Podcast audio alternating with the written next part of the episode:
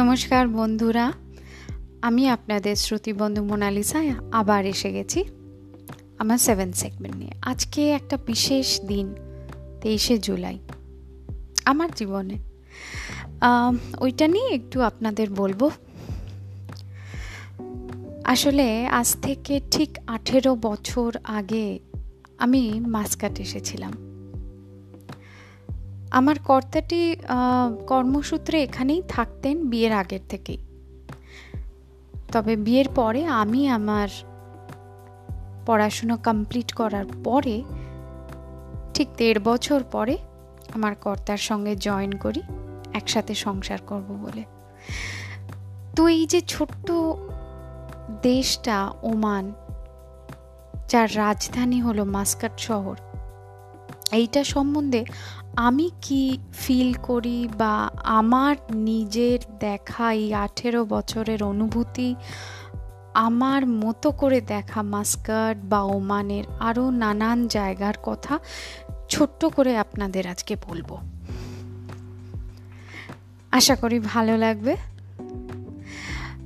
Just একটা নিজের experience share করছি আর কি।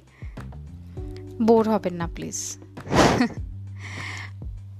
তো মাস্কাট জায়গাটা যখন আমি প্রথমবার ফ্লাইট থেকে দেখেছিলাম, ভীষণ অবাক হয়েছিলাম। কারণ এত ওপর থেকে একটা ছোট্ট শহর যে এত আলো ঝলমলে হতে পারে আমি কখনো ভাবিনি। কারণ এক তো প্রথমবার আমার এয়ার ফ্লাইটে চড়া। প্রথমবার বিদেশ ভ্রমণ। একেবারে একটা অন্য জায়গা, অন্য দেশ সব কিছু নতুন, তার মধ্যে নতুন একটা জার্নি শুরু করতে আসা। সেই প্রথম অবাক হওয়ার দৃশ্যটা আজ আমি ভুলতে পারিনি। যেন মনে হচ্ছিল কোনো উৎসব চলছে। জেনারেলি আমাদের দেশে মানে ভারতবর্ষের কথা বলছি কোনো উৎসব ছাড়া তো এত আলো দেখিনি? তাই সাধারণ অভ্যেস মতো তাই ভাবলাম। কিন্তু যখন নামলাম, তখন দেখলাম এটাই নর্মাল লাইফ এটাই এইভাবেই মাস্কার জল জল করে ঝকঝক করে, সব সময়। যখন নামলাম, একটা অপূর্ব দেশকে দেখব এটা আমি ভাবিনি। এত সুন্দর একটা শহর, এত পরিষ্কার, পরিচ্ছন্ন, প্রত্যেকটা কোনায় কোনায় পরিষ্কার, পরিচ্ছন্ন। নি, ক্লিন অ্যান্ড টাইডি। যারা এখানে ছিলেন, তারাই আপনাদের আরও ভালো বলতে পারবেন। আমরা ভারতীয়রা না, আমাদের খুব সুন্দর একটা নেচারের রিসোর্স দেওয়া একটা দেশ আমরা পেয়েছি, কিন্তু আমরা সেটাকে পরিষ্কার রাখতে পারি না। তার জন্য আমরাই দায়ী পাবলিকরা আর পাবলিকরা চাইলে একটা দেশকে, একটা ছোট্ট শহরকে কত সুন্দর, কত পরিষ্কার রাখা যায়। তার জলজ্যান্ত উদাহরণ হলো মাস্কাট। এয়ারপোর্ট থেকে বেরোনোর পরে যখন বাইরে এলাম, ভীষণ গরম। কারণ বুঝতেই পারছেন, এটা একটা গালফের দেশ, ওমান। এখানে গ্রীষ্মকালটাই ছ সাত মাস থাকে। বর্ষাকাল বলে কিছু নেই, মাঝে মধ্যে হয়তো দু এক পশলা বৃষ্টি হয়। শীতকাল খুবই কম। গরম প্রধান গরমকাল প্রধান দেশ অ্যাকচুয়ালি এটা গ্রীষ্মকাল প্রধান দেশ। প্রচণ্ড গরম। আর প্রত্যেকটি জায়গা, যখন আপনি এয়ারপোর্টের মধ্যে রয়েছেন বা বাস স্ট্যান্ডে রয়েছেন, গাড়ির মধ্যে রয়েছেন, সব শীততাপ নিয়ন্ত্রিত। কোনো জায়গা এমন নেই যেখানে এসি নেই। ওমানের মানুষগুলো খুব সুন্দর, খুব ভালো। আমি আপনাদের বলে বোঝাতে পারব না, এখানকার যারা লোকাল ওমানি পুরুষ বা মহিলা, তাদের ব্যবহার ভীষণ ভীষণ ভালো। আঠেরো বছরে আমি কোনো দিন এমনটা হয়নি যে কোনো খারাপ পরিস্থিতি সম্মুখীন হতে হয়েছে আমি অন্য দেশে বলে। এই আঠেরো বছর যে টাইমটা আমি কাটিয়েছি, এর মধ্যে অনেক পাওয়া, না পাওয়া, অনেক কিছু ছিল। তবে এই সময়টা খুব সুন্দর। ভীষণ ভালো কেটেছে এই দেশে। অনেক জায়গায় গিয়ে আমি আমার ঘর বেঁধেছি। এই ছোট্ট দেশের মধ্যে, কারণ আমার কর্তাটি, উনি কনস্ট্রাকশন জবে আছেন। তো যেখানে যেখানে কনস্ট্রাকশনের প্রজেক্ট শুরু হতো, আমরা সেখানে গিয়ে আমাদের ছোট্ট বাসা বাঁধতাম। তো কোম্পানি যেহেতু খুবই ভালো কোম্পানি ছিল, তাই থাকা, খাওয়ার কোনো দিন কোনো অসুবিধা হয়নি। খুব ভালো লাক্সুরিয়াস লাইফ লিড করেছি আমরা এখানে।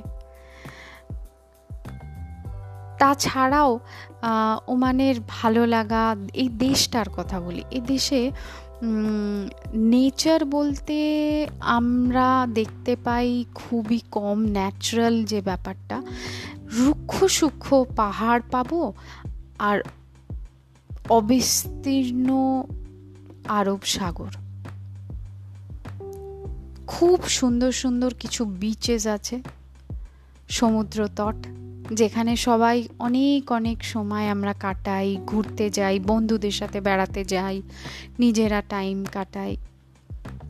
ভীষণ সুন্দর লাগে ওই বিচগুলি অনেকগুলি বিচ আছে। এই আঠেরো বছরের মধ্যে এই বিশেষ কিছু সময় আর বিশেষ কিছু জায়গার কথা আমি বলব। যেমন সালালা বলে একটা জায়গা আছে ওমানে, যেটাকে ওমানের ওয়েসেস বলা হয়। ওখানে খুব বৃষ্টি হয়। অদ্ভুত একটা আবহাওয়া। এত বড় দেশের মধ্যে ওইটুকু ছোট্ট জায়গাতেই কিন্তু বৃষ্টি হয়। প্রত্যেক জুন, জুলাই থেকে অগস্ট মাসে বৃষ্টি হয়। আর পাহাড়গুলো সবুজ হয়ে যায়। ভীষণ ন্যাচারাল বিউটি আমরা ওটা ওই ওই জায়গাটাতে দেখতে পাই। আর ওই জায়গার বিউটি দেখার জন্য পুরো ওমান থেকে মানুষ ছুটে যায়। সালালায় আমরা পাঁচ থেকে সাড়ে পাঁচ বছর কাটিয়েছি। ওই সময়টা আমার ওমানে থাকা সব থেকে ভালো সময়। আমার কন্যাটি ওমানেই মানে ওর জন্ম এখানে না হলে ওকে তিন মাস বয়সে আমি ওমানে নিয়ে আসি। তারপর থেকে ও এখানেই মানুষ। এখানেই বড় হয়েছে, তাই ওর জন্যে ওমান ভীষণ কাছের, ভীষণ চেনা। সালালাতেও স্কুলে পড়েছে, মাসকাটেও স্কুলে পড়েছে। নানান ধরনের বন্ধু, নানান রাজ্যের ভারতীয় স্কুলেই পড়েছে ও। নানান, ভারতের নানান রাজ্যের মানুষের সাথে মিশেছে। বাঙালি বন্ধু ও খুব একটা পায়নি সেভাবে স্কুলের মধ্যে। কিন্তু আমাদের বাঙালি বন্ধুর কোনো অভাব ছিল না, ও মানে। এই আঠেরো বছরে প্রচুর ভালো ভালো বন্ধু ছিল। কিছু খুব পুরনো বন্ধু আজও তারা আছে আমাদের সাথে। কিছু নতুন কিছু বন্ধু যারা ছেড়ে চলে গেছেন, কিন্তু আজও যোগাযোগ আছে। আমরা ভীষণ ভালো সময় কাটিয়েছি এই ছোট্ট দেশটায়। এখানে বিশেষ উল্লেখযোগ্য একটা বিষয় আমি বলব। আমাদের এই যে সময়টার মধ্যে একটা বিশেষ আশীর্বাদই বলতে পারেন সেটা হলো আমার ছোট ননদ ও তার পরিবার এই পুরোটা সময় আমাদের পাশে ছিলেন। তারাও এখানে ছিলেন প্রায় পঁচিশ বছর মতো। আমরা দুটো পরিবার ভীষণ কাছাকাছি পথ চলেছি। ওরা আমাদের অভিভাবকের মতো পথ নির্দেশ দিয়েছেন। আমরা একসাথে অনেক অনেক ভালো সময়, অনেক ভালো মুহূর্ত, অনেক জায়গায় আমরা একসাথে বেড়াতে গেছি।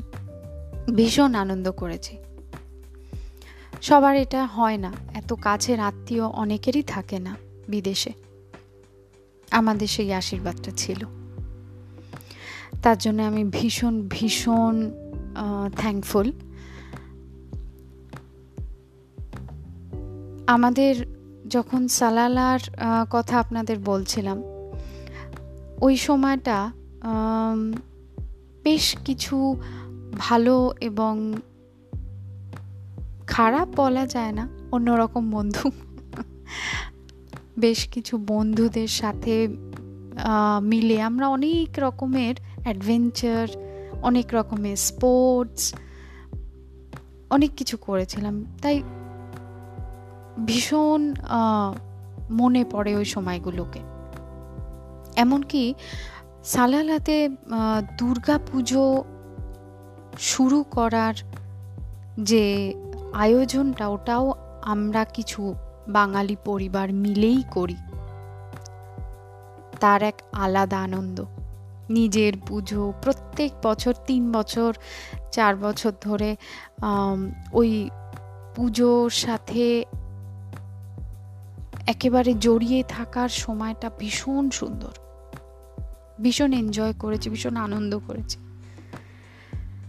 সেই স্মৃতিগুলো আজও আমার ভীষণ মনে পড়ে, কারণ ওই যে ওরকম আনন্দ আর আমি অন্য কোনো পুজোয়, দুর্গা পুজোয় করতে পারিনি।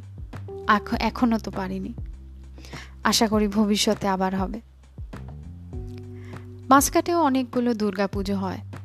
মাসকাটে মন্দির আছে অনেকগুলো। খুব অদ্ভুত লাগে অনেকে শুনে ভাবে যে মুসলিম প্রধান দেশে মন্দির। অনেকে বিশ্বাসও করতে চায় না। কিন্তু এটা সত্যি এখানে শিব মন্দির আছে, কৃষ্ণ মন্দির আছে, গণেশ মন্দির আছে। সেখানে দুর্গা পুজো এবং নানান পুজো উপলক্ষে বড় বড় অনুষ্ঠান হয়।